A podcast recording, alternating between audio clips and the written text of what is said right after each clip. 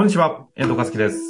向井蘭の社長は労働法を使え。向井先生よろしくお願いいたします。あよろしくお願いします。さあ、ということで今週も行きましょう。ということでね、今日もズバリ、そろそろやった方がいいんじゃないか、2024年問題。はい。あの、物流業の2024年問題をちょっと主に話したいと思うんですけど、なんかどこかえーにに寄稿もされてるって聞いてますけど。ああ、弁護士 JP っていうネットニュースに取材を受けて、で、まあ話をしましたけど、そうですね。2024年4月からですね、ドライバーの時間外労働が年間960時間に制限される。うん。で、一人当たりの走行距離が短くなって、長距離で物が運べなくなると。いう懸念がされています。でこれについて話してくれって言われたし、講演でもこれについて話してくれってよく言われるんですけど、ええまあ、身も蓋もない話しかできないんですよね。えまあ、ただちょっとまず概要からね。はい。概要からいくとまあ今まで実はあの、運送業って、働く時間に制限がなかったんですよ。実は何時間でも働けたんですよ。サブロ協定さえ結べば。何時間でもですか？何時間でも、何時間でも。違法じゃなかった。そんなことが、この日本社会ではあり得るんですね。いやー、あったんですよね。そう。それが、あのーもう、働き方改革でダメだってことがあって、年間960時間うん以上は働いちゃいけない。なるほど。そういう結果になりました。年間960時間っていうと、月で割ると80時間を、どのぐらいですか？そうですね。20日間ぐらいで割るというんですか ?25 ぐらいですか ?25 うん日。まあそうですね。20日で割ったとして1 25日4時間。4時間、25で割ると、1日、まあ、3.2時間。3.2時間ですから、で実際は私どもが、まあ、労働時間、中小企業の運送業の未払い残業代請求でやると、ほうほうほうほう。80は優に超えてて、100も超えてる時も結構あります。優にあります。優にありますね。優にあるんで、だから、まあ、とてもクリアできる状態じゃないんですけど、はい。200台、300台超えると、もうすでに80切ってますね。毎月の労働、時間外労働。そう。だから結構、実は、もうクリアしてる会社はあります。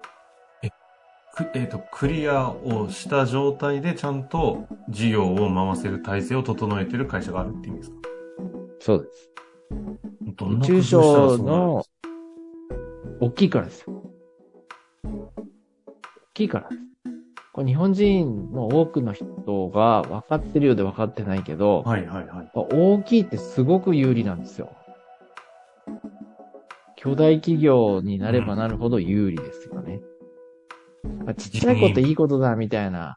うんなんか日本に住んでるとそういうイメージがあるけど、それは普通は間違いですよね。もう大きいところにかなわないですよ。実際仕事してると。なるほど。下町ロケットの会社ってあれ従業員何人だか知ってます？え下町ロ。ケットの。今の話の流れだとめっちゃ少ないんじゃないですか？300人ですよ。下町ロケットでも。うん。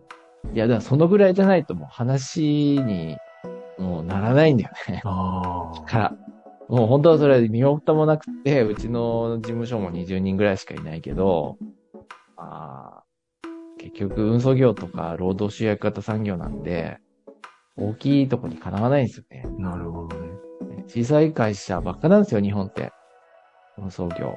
もう90%以上じゃないですかね。従業員50人未満か。そういう会社は守れないですよ。荷主、お客さんに対する立場が弱くて、賃上げ、賃上げというか、運送料、値上げは言えない。言うと切られる契約。大きいとこは切られても困らないそう、吸収合併するしかないんですけど、あいや、なかなか進まないですよね、日本はね。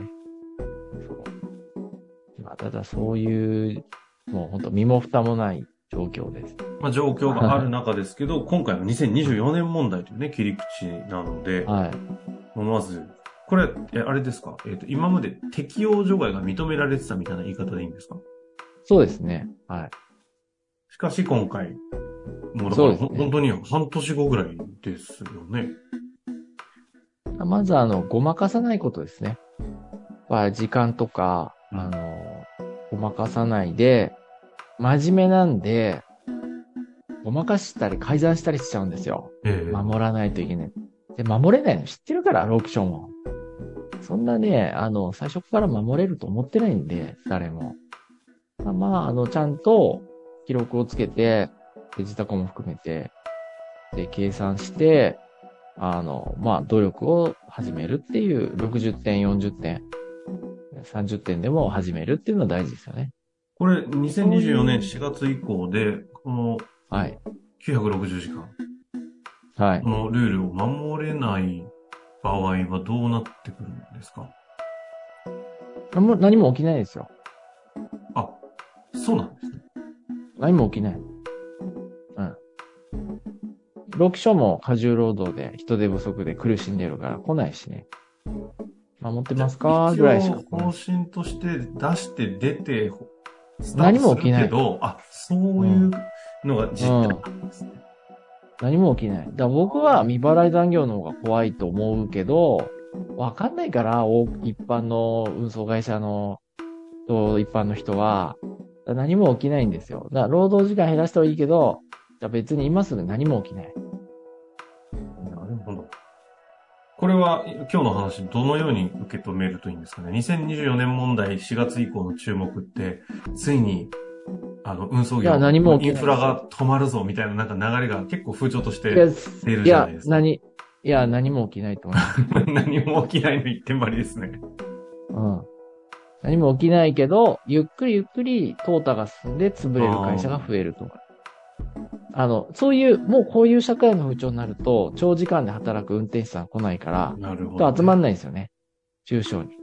ええ大手でちゃんと計画的に休めるとこしか来ないし、外国人労働者の、あの、解禁もニュースになってるんですけど、うん、うん。まだ決まってないけど、おそらく解禁されると思います。で、外国人労働者もですね、安くないんですよ、もう。特定技能が全然安くなくて、僕のお客さんで、が特定技能で外国人労働者来てる会社は、やっぱ従業員数百人ですね。うん。だからもうほんとね、中小企業、零細企業にとっては柔軟の時代がもう来てて、やっぱ売却、会社の売却統合合併がもうすぐそこまで来てるかなっていう気がしますね。なるほど。うん。何も起きないですよ、すぐにはね。だから、じゅ徐々に、もう本当にそれで耐えられない会社は、淘汰されていくっていう感じですね。ああ。はい。まあ、分かってるんですよ。社長さんもね。でも、どうしようもないんで、僕が運送会社の経営者だったら売りますね。売れるんだったらね。なるほど。早めにね。あの、ろこの、運送業とかで逆に働く方々って、その残業もい、まあ、さっきの話だといくらでもしていいんですかね。はい。なので、結構、給料良かったりするじゃないですか。いや、残業代払ってないから。どんどん運送業は。あんまり関係ないです。時間長いから給料いいかは微妙です。ああ、そうなんだ。そうすると残業代としては払ってない。本当に働く意味がなくなってきて、長時間働いてるなんてやってられないぞっていう風ああ、そう、潮がどんどん強化される。いや、だからいないんですよね、人が。40代でももういないですよね。50代が主力じゃないですかね、今、運送業は。だから、なるほど。今、郵便局も、東京都内で、普通郵便だと2日後ですからね、届くの。3日後か。今。3日後だもんね、届くの。郵便ね。いないんですよ、人が。郵便ね、本当に遅くなりましたよね。そう。速達だと翌日なんだけど、U パックとか。普通だと3日後だと思います。確か。っていう風に、事実上こう、なんだろう、人がいないから、運べない。まあ割に合わないでしょうね。まあ翌日配達でそんなうんうん80円とかね。うん、だから、まあ、値上げになりますよね。あと、はい、運送料ね。なるほど。値上げの恩恵受けれるのはやっぱ数百台とかの会社なんで、僕の知ってる限あるりは一。定規模の、そうなんですよ。だ規模がないとね、本当にダメなんですよ。法律事務所もでもそういう時代ですよ。労働集約である以上、その、うやっぱりん。規模で勝負で強さが出ますよね。で、やっぱ日本人ってこう、あんまり大規模とか嫌うんだけど、ええ実際は真逆ですね。まあそうなってくると今回の2024年問題いろいろなところで叫ばれておりますが、意外と何にも起きないよっていうのが向井先生の見解であり。起きないですよ。目に見えないところでは当然値上げのは、あ、目に見えるのか。値上げは起きるっていくだろうということと、目に見えないところでどんどん業界の、その、淘汰というか吸収合併等々での淘汰吸収合流れ併ががどんどん進んでいくだろうっていう、そうですね。見えてるってことですかね。そうですね。だ今結構ね、ネット通販で買っても、アマゾン以外は送料かかりますね。もアマゾン、楽天の一部以外はかかってて、で、アマゾンもかかるんでしょうね、それね。ただ表示してないだけなんでしょうね。う、うん、うん、うんもうもう、あの、もう、1個買うのに500円とか当たり前じゃないですかね、おそらくだから。はい、はい。うん。それはしょう、しょうがないですよね。ねあ、ということですかね。これ、はい向井先生、最後にちょっと、向井先生的にまとめていただくと、2024年問題は、よ4年問題は、やっぱ長期的には、長時間労働じゃないと成り立たない経営は生き残れないと。そういうことです。なるほど、なるほど、そこにつけるうん。